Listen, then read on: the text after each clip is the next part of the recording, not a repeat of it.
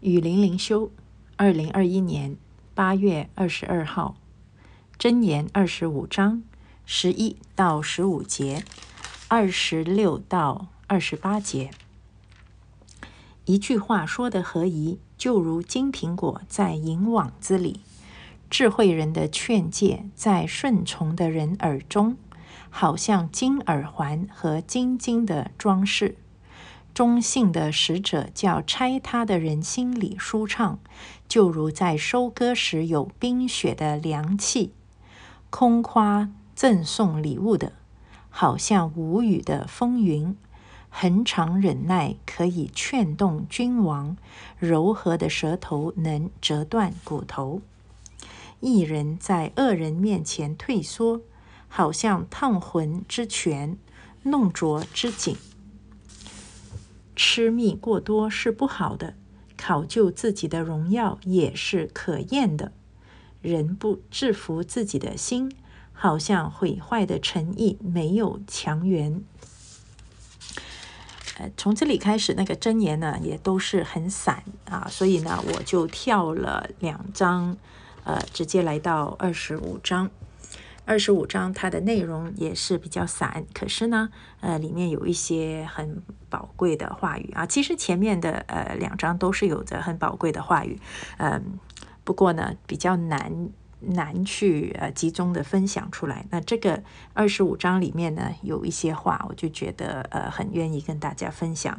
就是十一节开始，一句话说的何宜，就如金苹果在银网子里，呃。金苹果是很很美又很有分量的东西，很宝贵。银网子也是啊，很美，而且呢，很它呃它是网，可是它很结实，它是银子的啊。当然，我想这个世界没有真正这样的事情，一个金金苹果落在银网子，它是一个啊比喻，比喻什么呢？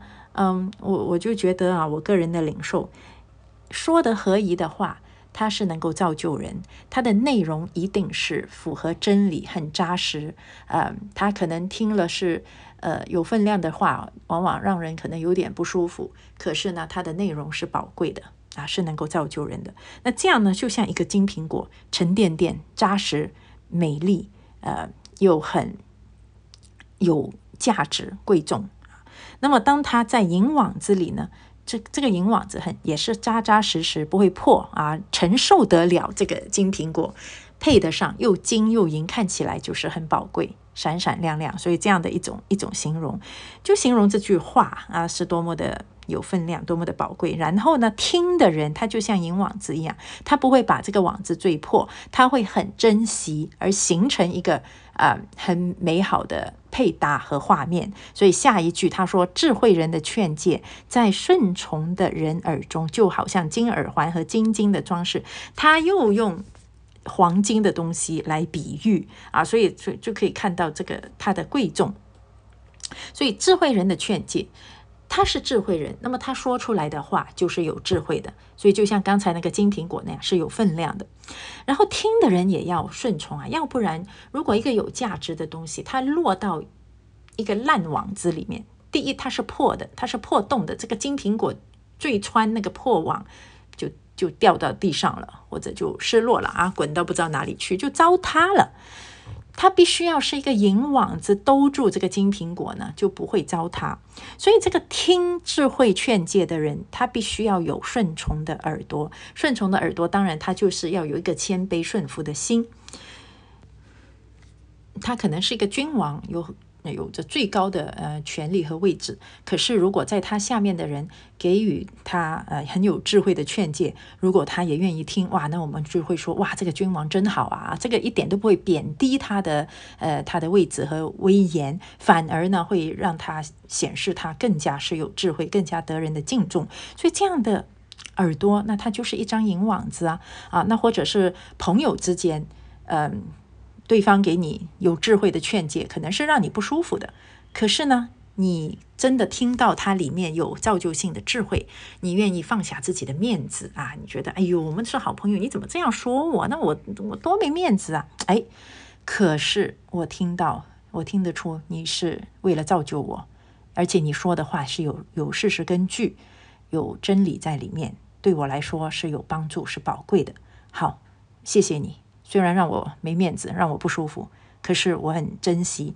好，那么这个就是一个银网子啊，所以呢，这样的配搭哇，又像金耳环啊和金金的装饰，那么就成就了一个人啊。呃，说的人他也说出了有价值哦的话，听的人又展现了自己的谦卑如何，他又得到了智慧的劝诫，那多好的配搭哈！呃，所以这样是很宝贵的，因为往往我们给予诚心诚意的劝诫呢，会遇到啊，像珍珠丢给狗一样，人家反过来还咬你一口啊。当然，也有一些人呢，好像很好心来给你。他自己以为很有智慧的劝诫，呃，其实呢是唠唠唠叨叨、毫无价值的话语。可是你不听他，他还很生气啊！我说了这么有智慧的话，我都是为你好，你怎么都不听？所以又说的人又有智慧啊，又有美良好的动机，听的人又谦卑又愿意接受，这个真的是很宝贵，双方都很宝贵。好，嗯。然后十五节也是同样的道理啊，他说：“恒常忍耐可以劝动君王，柔和的舌头能折断骨头。”这个呢是去劝人家的人啊，也是真的要有智慧，也要有温柔忍耐的心。你想，君王在上面高高在上，他也习惯了人家奉承的话语。当你要说一些劝诫的话，你不能说我是好心，我是忠诚，我就噼里啪啦的说出来。啊，你要你要观察，在适当的时候啊，顾及他的感受，顾及他的面子尊严，然后呢，以适当的语气说出来。这个是你对他的，你可以说是你对他的恩典啊，因为他作为君王，他有他的他有他的限制。然后呢，说话要柔和。这个在圣经里面就有一个很好的例子，就是就是雅比该啊，这个美丽聪明的雅比该。呃她是一个弱女子啊，无权无势，没有武没有武力。她的那个愚蠢的丈夫拿巴呢，得罪了大卫。大卫呢，带着人啊，那那个时候大卫还没有做王，还在落难。可是他有刀有枪啊，有着一些兄弟跟着他，所以他得罪了大卫呢。大卫拿刀拿枪要来杀他全家。他怎么办？他就是以无比。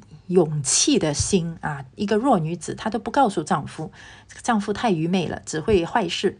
所以呢，她以一个弱女子的无比的刚强的勇气和柔和的舌头去劝大卫，按照大卫的益处去劝他。他说：“你是耶和华所拣选的。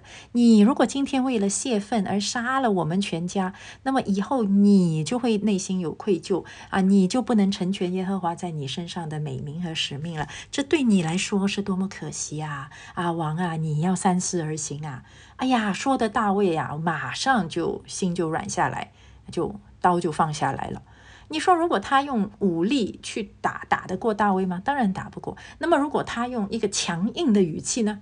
哎，你不要来杀我们呐！啊，这个对你没有好处啊！啊，我们家有很多人呐，怎么样？怎么样？没用的，他只会激起大卫更大的愤怒。可是他以这个柔和的舌头呢？哎呀，他就把大卫他们的那个杀气腾腾的那颗心啊，全部都放下来，这个火就熄灭了。他救了他的全家啊，救了自己，他也帮助了大卫。所以后来呢，她的丈夫死了啊，这个愚蠢的丈夫死了，那么大卫就娶她为自己的妻子之一。我觉得是委屈了亚比盖啊，啊，亚比盖真的是一位既有。勇气又有智慧又有柔和舌头的妇人，非常非常的难得，非常的宝贵。啊，二十六节，一人在恶人面前退缩，好像烫魂之泉弄浊自己，确实如此啊。有一句话叫做“恶人能够得逞，是靠好人的沉默”。在我们，我我在看到，在教会里面，在社会中，在工作场所，甚至有时候在家庭、家族之间，或者在这个。政治的领域里面，任何只要有人的地方，都可以看到，就是艺人，他们是好人、善良的人，可是他们没有办法去面对邪恶，他们他们太过怯弱了，他们懦弱，就是连雅比该一个女人的勇气都没有。明明这个恶人在啊兴风作浪，无中生有。你只要站稳就没有事情了。你不不需要跟着他作恶啊，你只要站稳，他就做不了什么。就像一块海中的礁石，不停的海浪不停的打，不管这个海浪多么凶猛，打到这块不动的礁石身上呢，海浪就会碎掉。可是现在。这些很多好人，他以为我只要不作恶就行了，可是他不去对付邪恶，他不去斥责谎言，不去揭穿谎言，所以呢，就让恶人可以一再的作恶，畅通无阻。真的，即使在教会里面，我也看到这样的情况，真的是非常痛心。所以呢，就像一个本来很清澈的泉水，就被那个泥呀给搅浑了。明明是就是是，不是就是不是，对就对，错就错。只要有一些艺人有勇气站出来说你撒谎，你说的是不对的，很多事情就解决了。可是有时候就几十个艺人里面没有一个敢站出来说他在撒谎，我作证他说的话是错的啊，他是个披着羊皮的狼，就没有人敢说。所以呢，本来清澈的一潭泉水就被搅浑了。